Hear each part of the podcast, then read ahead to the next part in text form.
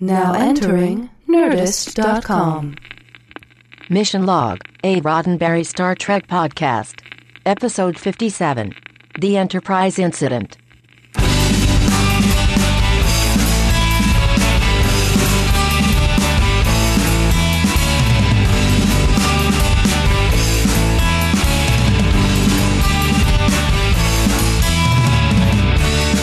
Welcome to Mission Log, a Roddenberry Star Trek podcast. I'm Ken Ray, and my co host, John Champion, is mentally unfit for today's show. I kill you! I kill you! Shh, you'll get over it. Each week on Mission Log, we take apart an episode of Star Trek, analyzing it for messages, morals, and meanings, and trying to figure out whether all of it stands the test of time. I kill you. I kill you. Dude, I know. We would, of course, love to hear from you, people listening as well. There are a few ways that you can reach us on Facebook, Skype, and Twitter. The handle is Mission Log Pod. You can call us 323 522 5641. You can email us at missionlog at roddenberry.com. That email address again is missionlog at roddenberry.com. Remember, we may use your comments on an upcoming episode of Mission Log. And I'm John Champion. What was that? What was what? You don't remember threatening my life like at the beginning of the show? No. Interesting. There appears to be a lot of that going around now. Hey, let me ask you a question. You feel up to telling people what we're watching today? Sure, it's the Enterprise incident. The Enterprise incident. And that title would um, refer to? Well, it's the, the time that that thing happened on the Enterprise. Remember? All right, so sort of spelled like it sounds. Fair Yeah. enough. You, you seem to have recovered from whatever it was that happened at the beginning of the show. By the way, you're going to love the open of the show when you hear it. Uh, you feel up to doing a little trivia for us as well today, sir. Absolutely, I do. So, uh, in the Enterprise incident, we want to, first of all, address that beautiful, glorious Klingon D7 class cruiser. Were you thrilled when you got to see that, Ken? This is the third time we've seen it for the first time. Uh, and what I mean by that is that the original model of that ship was created and filmed for an earlier third season episode that happened to be scheduled for broadcast later. We'll get to that. Now, we've been watching, uh, for the most part, the remastered series, which means that that ship actually shows up in Errand of Mercy and The Trouble with Tribbles. Um, this, however, would be the very first time that we would see the model in the original run of Star Trek.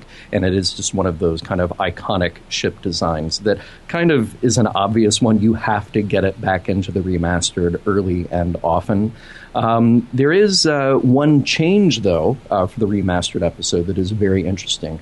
The Romulan paint job on the bottom of the Klingon ships. I don't know if you noticed that, Ken, uh, that you actually have the bird of prey feathers on the bottom of the uh, the Klingon cruiser, and the addition of an original Romulan bird of prey. So just like the one that we saw in Balance of Terror, you get to see that along with a couple of the Klingon ships. Was having the Klingon design be part of the Romulan fleet just a way to save money on spaceship models?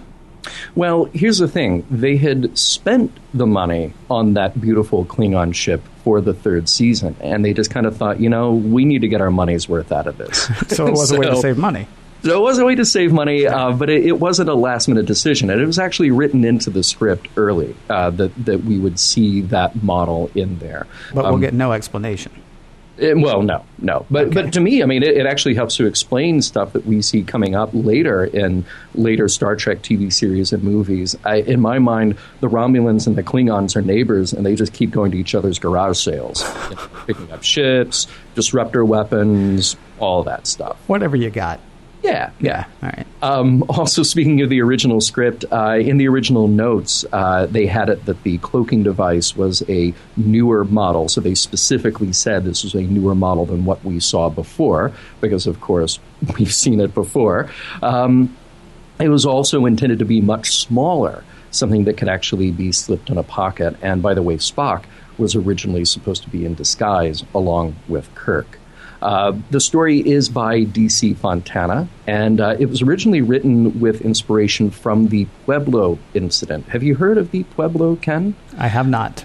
Um, I'll give you a brief rundown here. That was a ship that was launched in 1944 um, as a cargo ship, and then it was commissioned by the Navy in 1966, and it was captured in January of 1968, so just weeks before the original draft of the script was written. Uh, now, it was a Navy intelligence ship, aka a spy ship, uh, that strayed into North Korean waters. Uh, but it was officially stated by the U.S. and her captain that they thought that they were in international waters. Um, by the way, that ship is still commissioned to this day, and it is still in the hands of North Korea today. Um, rescue of the Pueblo at the time was impossible, and there was a little a little ship not too far away called the USS Enterprise that was somewhat in range. That, of course, the aircraft carrier Enterprise. Um, but the Pueblo was outmanned and outgunned by the Korean Navy that had deployed itself to go find the ship. Um, the Enterprise did show up the next morning and spotted the crew and the Pueblo uh, and had already planned a rescue mission, but it was told to stand down. Uh, the men who were on board the Pueblo were finally released from the North Koreans in December of 1968. Um, let's talk a little bit about the guest stars on this episode. Joanne Linville, who plays the Romulan commander, uh, was primarily a TV actor, and she was in everything from Alfred Hitchcock Presents to Studio One to Barnaby Jones and Hawaii Five O. Um, also worth mentioning that Jack Donner, who played Tal, has been in everything and I mean everything. He was in uh, the recent Clint Eastwood movie, J. Edgar. He was in the TV show Reno 911 on multiple episodes. He played the judge in a TV miniseries about the Michael Jackson trial. Um, he was in many episodes. Actually, he has the record of guest star uh, episodes uh, under his belt of Mission Impossible. And we have to mention that because it's so apropos of this particular episode of Star Trek. And there is a lot of crossover with Mission Impossible. Of course, you have Leonard Nimoy, who went on to be on Mission Impossible after Trek. Um, but behind the scenes as well, people like John D.F. Black, who is a story editor on Trek, also commit, uh, contributed to Mission Impossible. And of course, Herb Solow, who is the executive in charge of production at Mission Impossible. And uh, oh, by the way, another guest star, Ken, that you may have recognized, uh, Sargon, or Nomad, or, or, in this case, Sarmad or Nogon. Uh, but yes, he, both of them, are standing in for the Romulan cloaking device.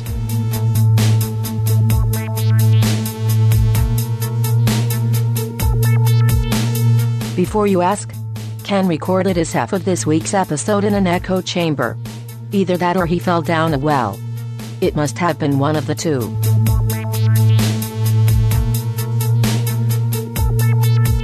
Prologue Captain Cranky is cranky. McCoy's medical log says he's worried about Kirk's stress level. On the bridge, Kirk's biting the heads off Chekov, Spock, and the entire bridge crew. Oh, and let's go to the Romulan neutral zone. Now. With nervous looks, they head that way. Mr. Scott wants to know when they were ordered into the neutral zone. Uhura says they weren't. Despite nothing on sensors, three ships appear almost literally out of nowhere and surround the Enterprise as we head to opening credits. Act 1. Kirk tells Uhura to send a message to Starfleet about everything that's happened so far. This is less a call for help and more a message for posterity, however, since at this distance a message will take three weeks to get to Starfleet Command. Meanwhile, Subcommander Tal of the Romulan fleet messages the Enterprise. Hello, Captain James T. Kirk whose name I know, of the Enterprise, the name of which I also know, surrender or die. Spock and Kirk chat for a second. They surmise that the Romulans want the Enterprise, otherwise the Enterprise would be in pieces. Tal's got a question though. Is that um is that a Vulcan next to you, Captain James T. Kirk? Then he's interrupted by a beep from his commander. Tell you what, Kirk, you got an hour before we kill you. And if you want to talk, we'll be right here. Spock has a theory about how the Romulans were able to sneak up on them. He believes the Romulans may have developed a cloaking device, one that renders normal sensors useless. Oh, says Kirk. You mean like the one in Balance of Terror, used by the Romulan that looks kind of like your dad, Spock? Of course, Kirk does not say that. Maybe the Romulans have developed an amnesia device as well. This apparently new danger is a real one, with it, Kirk says the Romulans could attack in Federation territory before anybody knew they were there. Let's just hope they don't forget about it again. For now, though, Kirk sees but three options fight and see the Enterprise destroyed, destroy the Enterprise themselves. They won't see that coming. Or surrender. Scotty argues against the last one, saying if the Enterprise is taken by the Romulans, they'll know everything there is to know about a starship. Spock is not interested in coming up with solutions, though. He dresses Kirk down in front of the other senior officers for taking them into the neutral zone without orders. Kirk's recklessness upsets McCoy, so Kirk kicks him out of the meeting. Subcommander Tal calling, his commander would like to meet Kirk and Spock in person, please. So come on over. We'll send a couple of our guys over so you'll know you're safe. Kirk agrees and gives Scotty one last order. You were right about the Enterprise not falling into Romulan hands. If I don't come back, kill yourself. Well, you and everybody else, blow up the Enterprise, is what I'm saying. Aboard the Romulan ship, Kirk and Spock meet the Romulan commander. He is a she. Awesome. Kirk will have his shirt off in no time. He offers pleasantries, but she's kind of bored by them. They have a lot to discuss. She kicks Spock out and asks Kirk what they're doing there. He says their instruments failed and they accidentally ended up in the neutral zone. She's not buying it. They are spying. And seriously, you expect me to buy this whole we got lost thing? If roles were reversed, what would you guys think? You know what? Save it. She calls Spock back in and gets a little dreamy around him. She had no idea there was a Vulcan first officer on the Enterprise. She's kind of into him. Romulans and Vulcans share a common ancestry, but you wouldn't get that, Kirk. Before she questions Spock, she reminds him that he is under oath. He's a Vulcan. Vulcans can't lie, so he's kind of always under oath. So, Mr. Spock, what is the Enterprise doing here? Since I can't lie, says Spock, I'd rather not say. So there is something, says the commander. No, there isn't, says Kirk. Yes, there is, says the commander. You've heard about our cloaking device and you were here to see it. Or not see it, and in not seeing it, yeah, yeah, yeah, you get the idea. Right. The commander's going to have to torture Kirk to get the truth. That makes Spock spill. Kirk is cracked up. He's lost his ability to command. This whole thing was his idea and his idea alone. The foray into the Romulan neutral zone was for his glory. He is not sane. Sorry, Captain, got to tell the truth for the good of the Enterprise and the Federation. Kirk, held back by Romulan guards, yells that he'll kill Spock as we go to commercial. Act 2. The Romulan commander calls over to the Enterprise and recaps the show so far. Spock says Kirk did this on his own. You guys weren't sent here by Starfleet, so you guys are not responsible. Now follow us and we'll let you go. Without your ship, of course. And we're keeping your captain. Scotty calls over to the Romulans. We're not going to follow your orders, and if you try to board this ship, I'll kill myself. Well, me and everybody else. I'll blow up the Enterprise, is what I'm saying. Kirk hurls insults at Spock as he's taking the lockup. Wow, says the commander, living and working with humans. How do you do it? So you've been with Starfleet for 18 years, you say? How are you not in command of a starship? You know Kirk's nuts, right? You're his second in command. So why don't you assume command of the Enterprise? And join the Romulan Empire? Spock points out that the commander wants the Enterprise, a point she does not deny. Still, this could work out for both of them. Tossed in the brig, Kirk tries immediately to run back out. Doing so, he hits a force field and falls like a fly hitting a bug zapper. McCoy beams over to check him out. He says Kirk will be okay, but it'll be a while. The commander goes to check out the situation with Spock in tow. By the way, we're having dinner tonight, Spock. Spock bristles. I mean, would you like to have dinner with me tonight, Mr. Spock? Spock says he'd be honored. Then he takes a random left and is told he's not allowed to go down that corridor. Maybe someday, though, he'll be allowed to go down any corridor he wants. But not today. Maybe one day, though. Wherever he wants. The commander and Spock get to McCoy and Kirk. Kirk is cracked up in McCoy's medical opinion. The commander says that means Spock should be in command. Kirk rushes Spock, ranting again that he's going to kill him. But Spock instinctively uses the Vulcan death grip on Kirk. The captain is dead. Act 3. The captain is, of course, not dead, though everyone is led to believe he is. You can see then why Nurse Chapel would be freaked out when Kirk's eyes pop open. No, McCoy wasn't in on it, but he figured it out once he got over to the Romulan ship. Kirk and Spock were acting on orders of the Federation, but it had to look like Kirk was nuts and acting on his own in case things went south. By the way, there is no Vulcan death grip. It was just a heavy nerve pinch. Good thing the Romulans didn't know that. And that they didn't start cutting Kirk open as soon as he dropped dead. By the way, I'm still dead as far as anybody knows, says Kirk. Cool? Cool. Mr. Scott is called to sick bay. There he sees an alive, pointy eared, big eyebrowed Captain Kirk. Now all he needs is a Romulan uniform from one of the Romulan Enterprise exchange prisoners if Scotty would do the honors. On board the Romulan ship, the commander is plying Spock with Vulcan food, blue drinks. Is that a glass of Tranya? And a purring suggestive recruitment pitch. By the way, I am very hot for you, Spock. Now go take over the Enterprise. Tell you what, says Spock. Let's do that in an hour. Meanwhile, let's use that hour for some seriously sensual hand holding. Maybe a little face rubbing, too. Kirk can no longer wait to hear back from Spock. He beams aboard the Romulan ship dressed as a Centurion. He bluffs his way past one guard, overpowers another, and finds the Romulan cloaking device with help from a short communication with Mr. Spock. Meanwhile, the commander and Spock are having a real sensual, romantic moment that's interrupted by Subcommander Tal. He's detected a communicator conversation on the ship, and it came from the commander's quarters. Spock indicates that it was him. The commander realizes that she's been played. Kirk is probably trying to steal the cloaking device, which he is, and he does, beaming out just before the commander arrives. The commander is hurt. What is Spock that he could do this to her? First officer of the Enterprise, he answers. So, how am I going to die?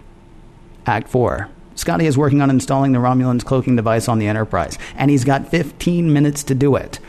Also, pick out Spock's life signs on the Romulan ship, Mr. Chekov, and beam him out. The commander tells Spock that the death about which he asked earlier will be both painful and unpleasant. Okay, says Spock, but I do get the right of statement first, don't I? That's apparently a thing among the Romulans. Should take Spock, oh, 20 minutes? Settle in for a bit of blah, blah, blah. Kirk's annoyed that Chekov is having trouble pinpointing Spock. Wow, the commander was right. Kirk doesn't understand the shared ancestry of the Romulans and Vulcans. Chekov finally locates Spock, though, and beams him out. Only he's not alone. The Romulan commander grabbed onto him as he was beaming away. They are both now on the Enterprise. The Enterprise turns and warps away at warp 9. Spock and the commander make their way to the bridge. Kirk contacts Subcommander Tal. Kirk figures he's got Tal over a barrel until the commander yells an order to Tal to blow up the Enterprise.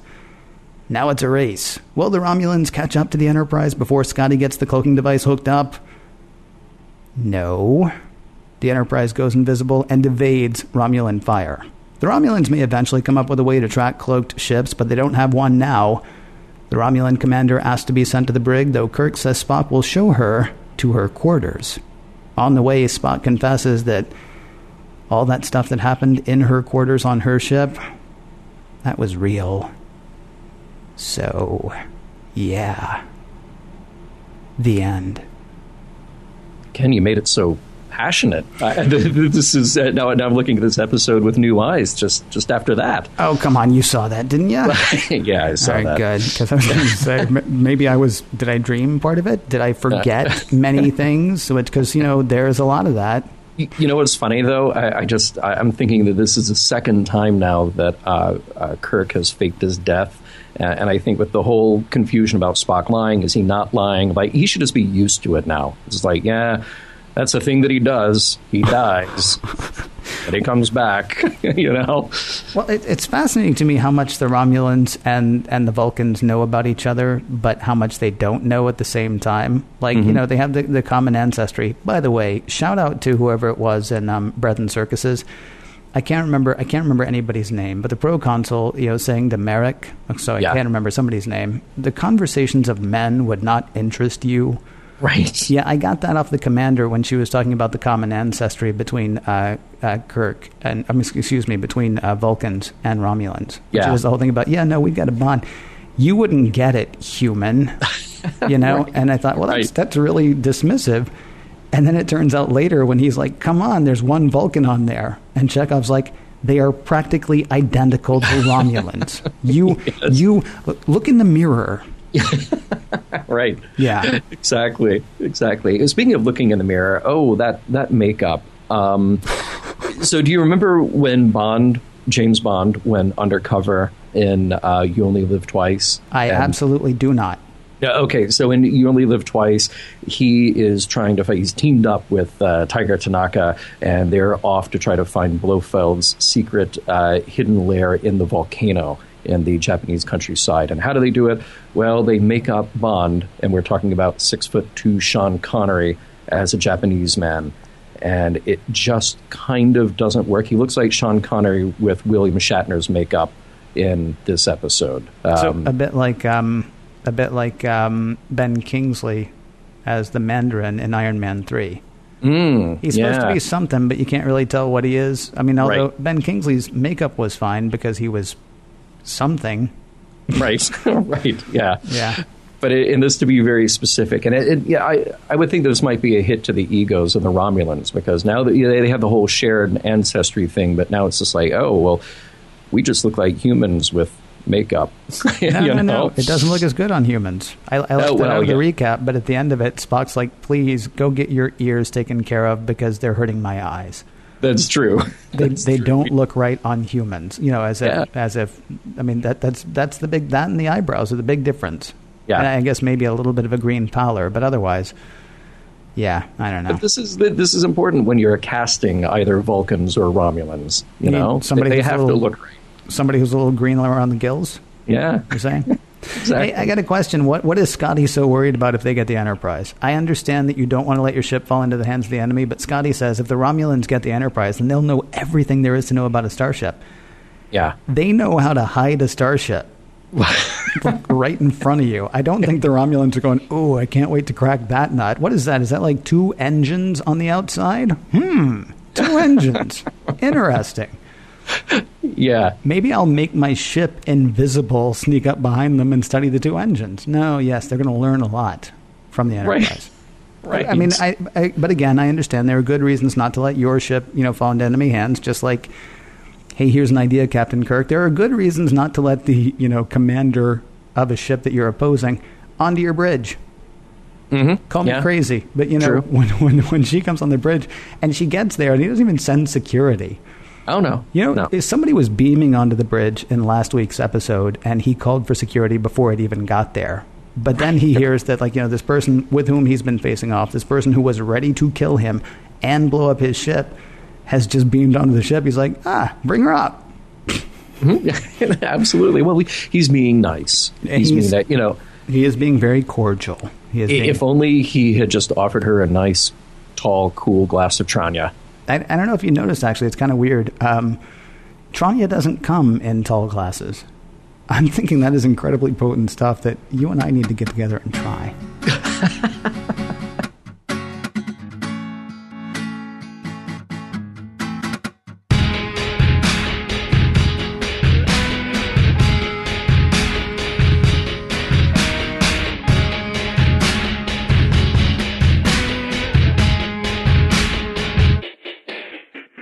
It is truly exciting when an episode of Star Trek includes the Enterprise. It's almost as unusual as when an episode of The Love Boat includes the Love Boat.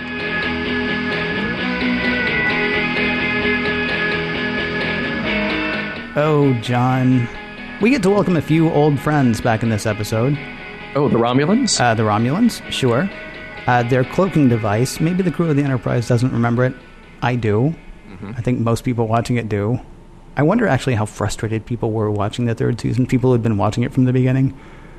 I wonder if that was like, you know, was this like another assignment Earth thing? We've gone back five years and forgotten everything that happened. So look at this new thing we found. Uh, uh, you know, this right. Um, And the other the other old friend we kind of get to we just get to wave to in this episode is uh, is is uh, sexism. Oh, Yeah, oh. I know it's been a while, and I'm not sure. Honestly, there's something. I'm not sure that it is actually a sexist thing, but there is something that's going on.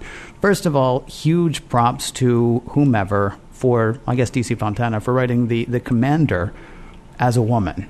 It's the first time we have seen a starship commander who is a woman in Star Trek. Yes. yeah, that's very cool. Yeah. but she either has to be a commander or she has to be a woman. She can't be both. As evidenced by the fact, you know, like like she tells her name and they do the thing again. Apparently, that's another thing that the Romulans and the Vulcans have in common. You're not allowed to hear their first name. Right, right. They can Yeah. pronounce them, and that's cool. And Spock is actually, you know, hip enough to, you know, what she's saying to say, "Wow, the, your name is really beautiful." When you whisper it to me, so the camera and the people watching can't hear. Mm-hmm. Uh, but but it sounds weird to hear something so beautiful from a soldier. And she says, "Oh, well, give me a minute, and the soldier will change into a woman." And then there's a dramatic costume change. Yeah, and it's a lovely costume change. Honestly, I thought I Uh-huh. thought she was she was a lovely woman throughout the uh, throughout the uh, throughout the whole Mm-hmm. thing. Nothing overt, nothing you know. It it didn't get all leery and weird. Yeah. Um, she was just a lovely woman all the way through. Uh, but I, there are some people I would imagine who would or will bristle at the idea that you know you can be either a person of power or a woman, but you can't be both. Like you know when you when you talk about men who are heroes, you say he's a man's man. You know hmm. he can he can shoot a guy with one hand and and you know do something with the other hand that he shouldn't do while he's you know shooting a guy with one hand. Point Yeah. is, you know, you're a man if you're like you know you're the CEO or you're or you're the soldier or you're the you know superhero or whatever. And then if you're a woman, well, okay, so in the daytime she's this, but at night, you know, it's like the Right. Enjoli commercial. You know, she can put it in the bacon, fry it up in a pan, but never Right. forget the romance because you know she is these two things. Um, and it's not it's not exactly sexist. It was just kind of interesting. I will say overall though, props because Yeah. she is a um, she is a strong character for the most part.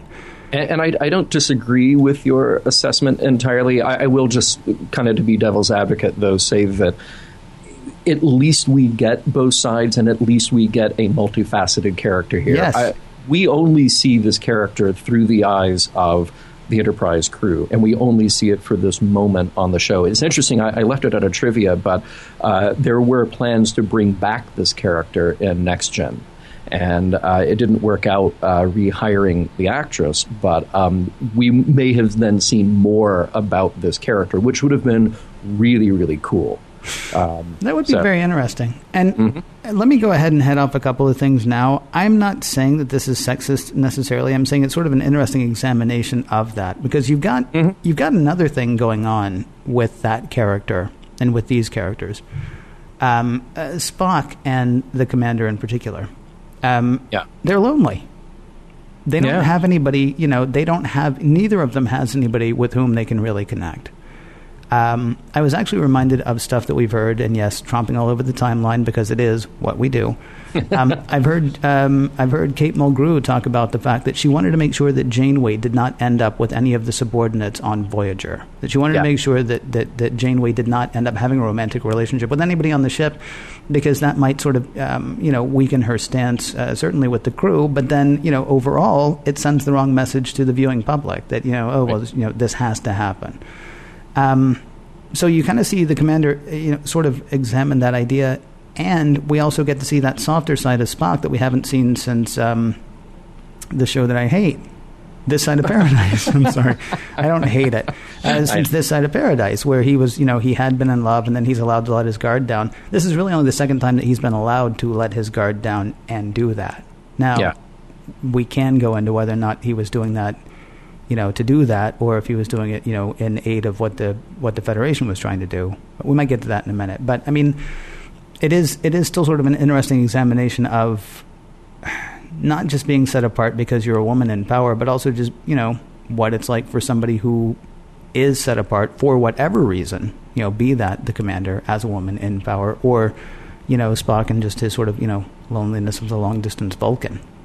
Well, yeah, I mean, uh, uh, Spock so often seems to be uh, sort of resigned to himself that his life is is pretty difficult.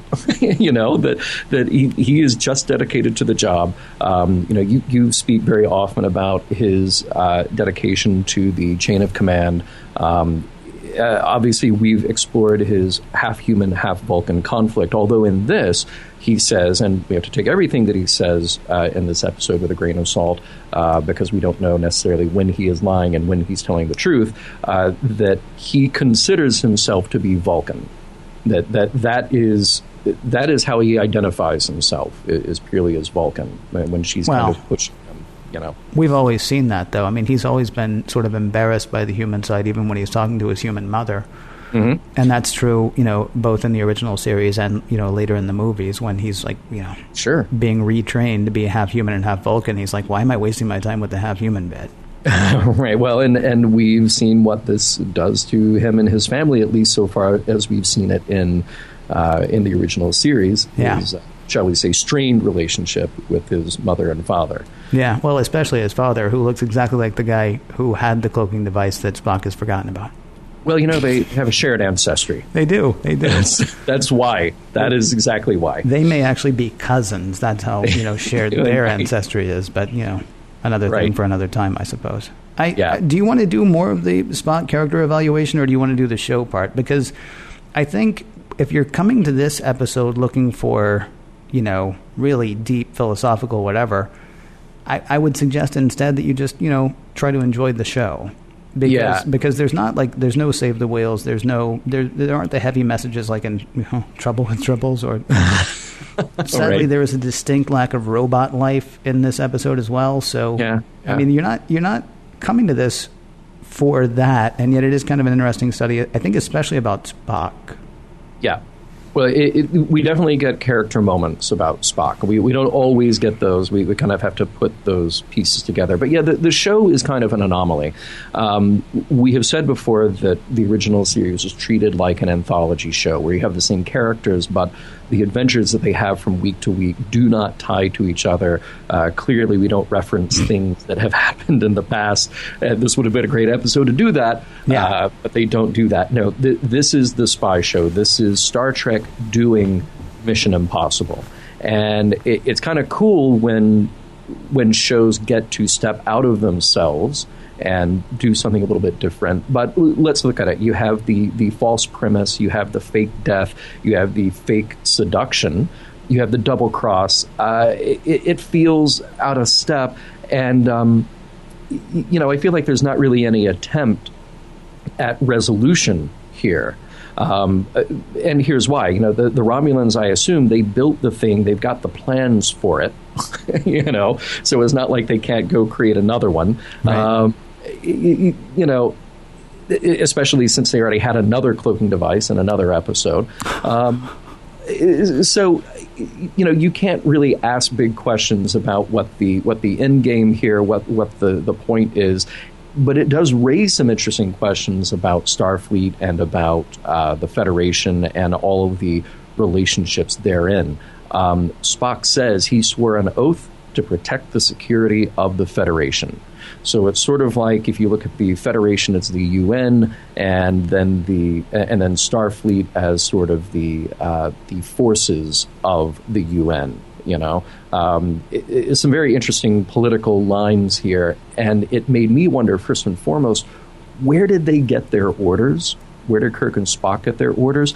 And how did they come up with this? I mean, did, did Kirk calls Spock down to his quarters one day and say, "Okay, I'm going to act crazy, and uh, here's how it's going to go. You're going to go along with it." And Spock saying, "I don't lie." And no, no, no, but but hear me out. You're going to lie about this, you know, because it's your job. So there's an interesting point here at which Spock has to decide his inability to lie is outweighed by his loyalty to Starfleet. Talk about a dedicated guy. Was there ever any kind of moral quandary there? Was there any problem? There are places in this episode where he has some kind of way to weasel around addressing whether or not he's actually lying. Particularly that last scene where we get to see him with the Romulan commander, and there's kind of that wink and nudge about what may have really been going on emotionally.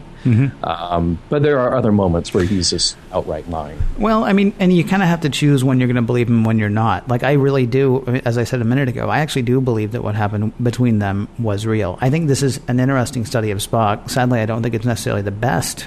It doesn't necessarily say the best things about Spock. We talked in um, the first season, uh, or maybe it was second season. When was Doomsday Machine? Was that first or second? That was second season. Oh, yeah, yeah, yeah. Yeah, we talked during the Doomsday Machine about the fact that Spock is perfectly willing to let Decker destroy the Enterprise. He knows that what they're about to do is going to get the Enterprise destroyed, but he also knows that Decker is higher above him in the chain of command, so he'll listen to what Decker says. Now, when Kirk then comes in and says, Hey, take over the Enterprise, Spock, okay, Decker is still higher in the chain of command, I believe, than Kirk is. I can't remember if it was because Sir- Kirk was sick at that point, but there's some reason that that shouldn't have worked. But somebody else has the force of will to say, Spock, do what I say. Mm-hmm. And why Spock doesn't, I don't know. And we sort of come back to this again. I mean, either it's just, I mean, either the, the, the Vulcans are sort of akin to the Bene Gesserit, you know, and they just like put out this idea that they don't lie. Even though they, you know, they really do, but let's tell everybody that we don't. Kind of like you and me in the timeline. Yeah, let's there tell, you let's tell everybody that you know Vulcans don't lie. But seriously, we're going to lie whenever we need to. Right. It's either that or somebody with a stronger personality comes in and says, you know, you know, Spock, you're gonna lie. And Spock says, but Vulcans don't lie. And Kirk says, yeah, but you're gonna. And Spock's Yeah. like, yes, sir. Let me get a pen. right. And and that is the plan. Okay, the whole plan is we, we lie just so that there's some plausible deniability among the crew. I mean, at, at that point, it really wouldn't matter either they're going to get killed or not. Yeah. Um, and then the plan is get caught, go steal the thing that we're not quite sure exists, uh, or at least in this form, and we hope that it works. We hope we can hook it up to our computer, to our en- engineering, so we can use it to escape. Because otherwise, we got no plan. Yeah, in 15 minutes or less, by the way. Yes. Also, I would love to know. I mean, is there ever a ship meeting afterwards when they get you know safely back to Federation space? Is there ever a time for anybody to go? So no, no, no. I like how it worked out that you took us into enemy territory, made us all think you were nuts, Right. and then Right. luckily the way you you know wanted to get us back got us back. But just so we're clear, Yeah, because Scotty's pretty relieved. He's just like, "Oh, that's that's my captain faking his death again." right, right. I'll, Oh, but don't worry. I won't tell the other 430 people who are currently afraid that they're about to be evaporated by three Romulan ships that this is all part of a cunning plan. No, no, no, no. Let's leave them on the hook for a while. What do you say? right, right. And it, you just have to hope that that cloaking device has the same operating system as uh, as the Enterprise computer. Yeah, Because we, can we also do one more crazy thing? So then Yeah. Kirk shows up on the bridge of the Enterprise as a Romulan Oh, when dear. they're in Romulan space. I Yeah. know, and I know we're all supposed to go, oh, look, he's disguised as a Romulan. Is there any chance that anybody, say that guy who went nuts on Spock during Balance of Terror, is there any chance that some character is going to go, okay, so is the captain a human pretending to be a Romulan, or has he always been a Romulan pretending to be a human because now he's showing his Romulan face while we're in Romulan space? There's so much bad idea. There's so much bad idea about this plan. Well, Okay, I'm and- and sorry, then- and forgive me. Let me put plan in quotes. There's so much bad idea about this plan. Oh, plan. Well, i then think about it. Then then as soon as Kirk is back on the bridge, but he's still got the Romulan look going on, and he gets Tal on the view screen. And Tal, I, I'm surprised that the line didn't go like this, like, you know, we are going to destroy it. Hey, are you just making fun of us now? you, you know, because that that just that's just inappropriate. You know, that's kind of what it seemed like.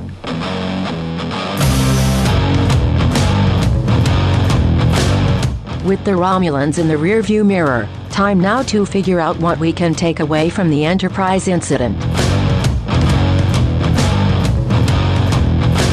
Well, here we are, Ken, at that point in the show where we do what we do, which is to pick apart what we just watched, what we just talked about, and figure out if there are morals, meanings, and messages. I think we kind of already said it. This really isn't that episode. You know, it, it's not. It's not that it's a bad episode. We'll, we'll kind of give our judgment here in a moment, but um, we can't really go into this expecting the you see Timmy moment. This is Star Trek doing Mission Impossible, and it's all about the game. And uh, this is an episode that I remember seeing before as a kid and just remembering it as the episode where Kirk has the pointed ears. Yeah. But uh, you know, so maybe that reveal has lost its punch. But you got to go back and watch it, and what you are now watching for is kind of the the Spock psychology. I think that's the more interesting thing here that, that we really hit on the head. Who is he? What what is in it for him? What are his motivations? Um, the way that he is either playing or played by the Romulan commander, I thought was very interesting. Um, what could you use to actually seduce Spock out of his position. you know, like, is that really good enough to say, well, you've been with Starfleet 18 years and I don't see you with a ship of your own? Can you really appeal to the ego of a Vulcan? Was this just badly thought out by the commander, or is that something that could have, would have worked on Spock under different circumstances, or another Vulcan under different circumstances? Um, I found all of that interplay to be an interesting thing to conceptualize, but of course, the good guys have to win at the end. Well, I don't think any of it. I mean, I, I jokingly put "plan" in quotes earlier, but so much of what they planned to do uh, hinged on luck. The Yeah, the yeah. Romulans didn't know that the Enterprise had Spock as a second in command, which surprises me considering how much else they know about the Enterprise. But okay, Right. the Romulans didn't know that um, the Enterprise had a Vulcan as second in command. Uh, Kirk and Spock did not know that the Romulan commander with which they would be tangling uh, was a woman. And, I- and you know that that must have disappointed Kirk as soon as uh, Spock and she had the connection. as soon as he's dismissed, well, Yeah. Except it was always part of the plan that Kirk is going to die and come back. So maybe they actually did know that it was a woman, but I was under the impression that they didn't know that. At Yeah. which point, I guess if it had been a male, yeah, there's. I mean, what's what's the best way to put this? Enjoy this episode. Don't think about it too hard. right. It's a great episode if you want to study Spock. And Yeah. it's kind of a neat episode if you want to know a little bit more about the Romulans than we've known in the past. Although, if you want to really steely, you know, look at the Romulans, go back to Balance of Terror. Yeah, absolutely. But Um, I'm a little disturbed by this, though, because, y- y- you know, I, I brought it up just for a moment to say, where do the orders come from that Yeah. tell Spock they have to go do this? Because now we're presented with this idea of Starfleet acting in this mode as sort of uh, spy masters. You know that that's a little strange. That that is not the uh, that's not the direction that we've been given about Starfleet up until now. So um, I find that to be a little a little confusing, a little disturbing. I think we may just end up with some Star Trek later on, where we get a little more of that uh, in cloak and dagger spy stuff. I was going to say, my, my guess is that the orders came from Admiral Marcus. yeah, And you know, maybe one day we will have met him in the past. maybe. Who knows? Who knows? So, okay, so no message, no moral, no meaning. Does the show Well- hold up as far as you're concerned? Well, well, well, hold on. Before we even say that, though, I, I want to ask you: Is there even just the, the hint of a moral and message here? Um, Spock has this great line at the end: "Military secrets are the most fleeting of all." You know, it, it, we- we come up with a new weapon, the enemy comes up with a weapon that trumps that one, and it's just this endless cycle where we're going to keep doing that. And yeah, we keep doing it because it's kind of our job, but really, it's it's fruitless at a certain point. But did Spock kind of have this, uh, well, dare I use the word human breakthrough with the commander in something that we've seen before about enemies needing to see each other as people? Now, under this context, they're playing each other, they're acting as spies. We have to question everything that happens as an emotional moment or a motivation. But maybe there's a, a glimmer of something there. There may be a glimmer of something there, but the problem that I'm having is if you want that, there are two better episodes that you can go to. I mean, if you want to do the whole, you know, you've got this weapon, so now I have to have this weapon. You've got another one, so I've got to have another one. Then see Yeah. a private little war. and course. If, and if you want to go to the viewing our enemy as you know people, uh, go to Balance of Terror. Yeah. I mean, so I mean, it's not bad, and yeah, I guess you could sort of call out to those, and just based on what you just said a moment ago, I can go ahead and give you a third one. Way to way to put out something that you really can't control. Yeah. As we record this, we're what two and a half years, I guess, after the earthquake and tsunami in Japan. Mm-hmm. And we're just two and a half years later getting word that the Fukushima nuclear power plant is a bigger disaster than, than we were led to believe that it was. Now, I'm not making a pro nuke or anti nuke anything, all right? I will say that kind of got away from people. Yeah. And, and it's not like you're ever going to have anything that's 100% safe, but what do the Romulans do? The Romulans have a cloaking device, and let's just, you know, cross our fingers that nobody ever gets this because we have no idea how to track a cloaking device either. Right. And so the big loss is not the fact that, well, now they have our cloaking device and we don't have any anymore. The big loss is, well, great, now the Federation has cloaking devices too. oh, don't worry, they'll forget they have cloaking devices. right. It's apparently a thing that happens with cloaking devices where the Federation is concerned. But I mean, if you want to, if you want to try to apply that kind of thing, and I know it's the kind of thing we do. If you want to try to apply that thing, yeah, maybe walking around with something that you cannot in fact control and trying to use it against somebody else, not necessarily the best idea. But It's, it's kind of just like a, a rule of engagement, though. You have to what like uh, okay. Apparently, cloaking devices just grow on trees at this period. You know, you can just go steal one from another ship and you can replicate it. And uh, they're they're just they're going to be out there. But does the Federation then have some sort of rule that says, well, no, we do not use cloaking devices because, and and they just go from there. And that's one of those things. This is a technology that has the potential to be abused. So it, it is verboten, and we can't Well- do anything about what the Romulans do with it. Well, maybe, although you just hinted at the possibility that there is a secret military wing of the Federation that's making these kinds of orders. So, I'm just saying, maybe. maybe. yeah, I know you're just saying maybe, but so maybe there are always Federation battle cruisers out there that we don't ah, see. Oh, because man. we do know that we do have a cloaking device at this point, and now we're just we are we're retconning, we're writing our own novels, we're doing all that stuff. But Right. I mean, you know, as long as you're going to throw out that possibility, so yeah, I mean, maybe this opens up a maybe there is no mirror universe. Maybe this is just like like secret ships that are flying alongside the Enterprise everywhere they go.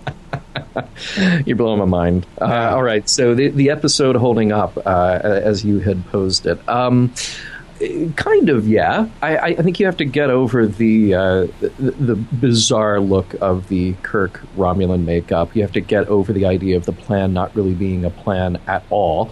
Um, he's hinging upon a lot of luck. Um, kind of the beauty of Mission Impossible is that that show is always a couple of steps ahead of you. This one, eh, you know that Kirk's not dead. So Yeah. the show is not ahead of you in that respect. Um, so I, I also find that the, the look of this i- is very strange. I, I thought the look of the Romulan ship in um, in Balance of Terror, because of course we were in the Romulan Bird of Prey. Now we're in this Klingon ship.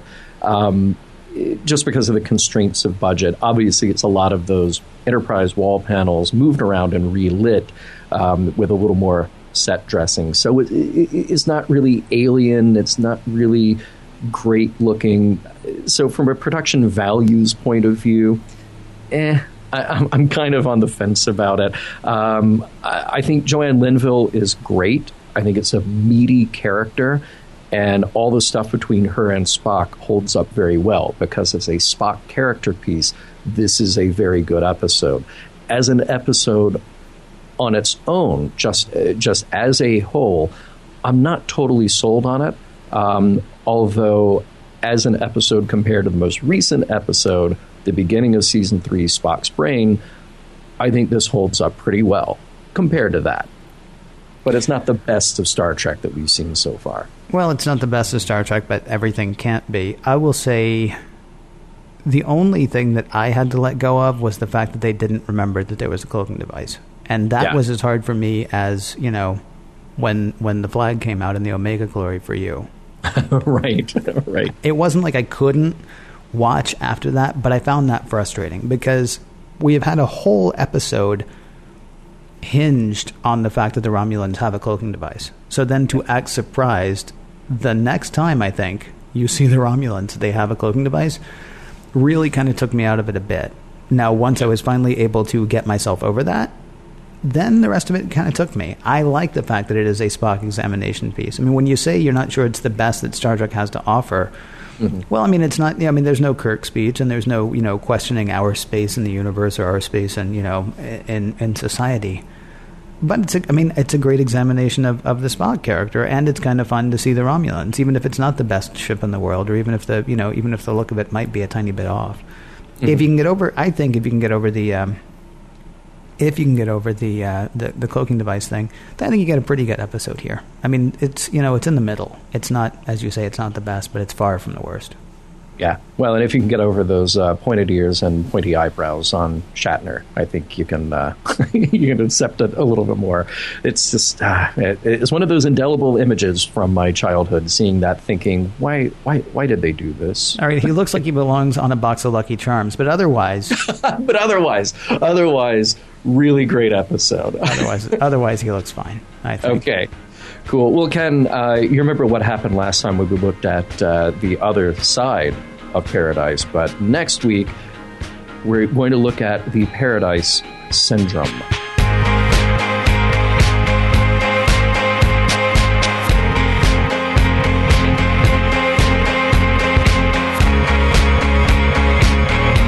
The music for the mission log provided by Warp 11, online at warp11.com, and from the album Messages by Key Theory, free to download at keytheory.com.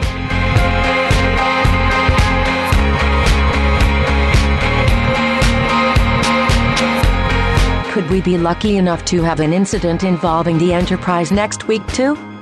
Download and find out. End transmission.